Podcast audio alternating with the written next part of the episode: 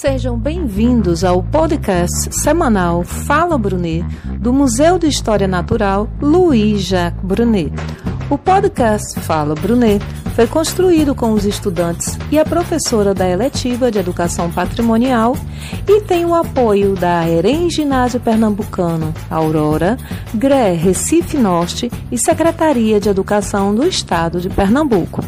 Nosso objetivo é construir junto à comunidade escolar, acadêmica e demais interessados diálogos multidisciplinares e transdisciplinares do universo museal. Este programa estará disponível nas plataformas de podcast Breaker, Castbox, Google Podcast, Overcast, Pocket Cast, Radio Public e Spotify, e também em nossas redes sociais. Oi, gente, meu nome é Júlia Camila Albino de Andrade, eu sou estudante do primeiro ano C da Escola Erem Ginásio Pernambucano, Aurora, e faço parte da eletiva de Educação Patrimonial e do grupo de Mediação e Monitoria do Museu Luiz Jacques Brunet, que fica no primeiro andar do GP.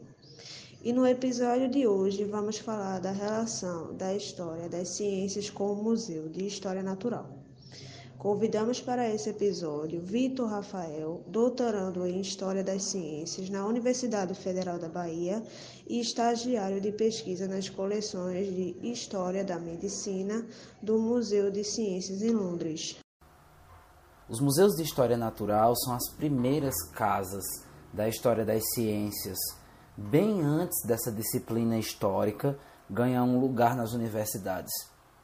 Hoje, os museus de história natural, de ciências e ou de medicina estão entre os principais espaços privilegiados pelos historiadores da ciência como fontes para a construção de suas narrativas sobre o passado das diversas ciências biológicas, físicas, etc.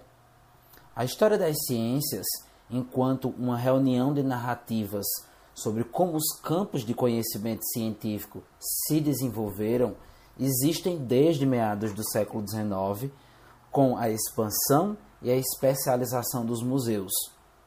Museus de história natural, museus de ciência, por natureza, são espaços de narrativa sobre a vida, sobre a forma como entendemos a vida e sobre como conhecemos as maneiras de pensar a vida como um campo historiográfico, portanto, construído a partir de fontes do passado, distante ou recente, os historiadores das ciências têm nos museus de história natural, nos museus de ciências, nos museus de medicina, lugares que podem e devem ser investigados historicamente, desde suas coleções expostas, suas reservas técnicas, arquivos, e outras documentações que contam a própria história dos museus como espaços de produção de ciência.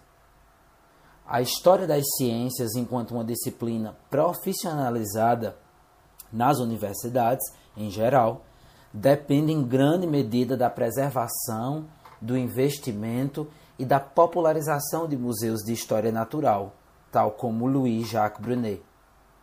Não, a história das ciências não existiria sem os museus de história natural.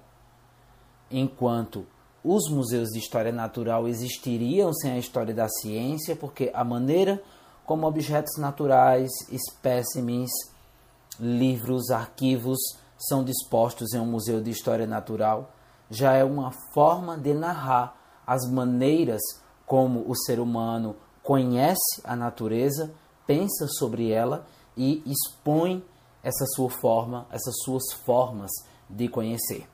Muito obrigado. Colaboraram para a realização desse programa Júlia Camille Albino, Vitor Rafael Limeira da Silva e Francisca Lima. E não esqueça, toda quarta-feira você tem uma escuta marcada com o um podcast Fala Brunet. Até lá!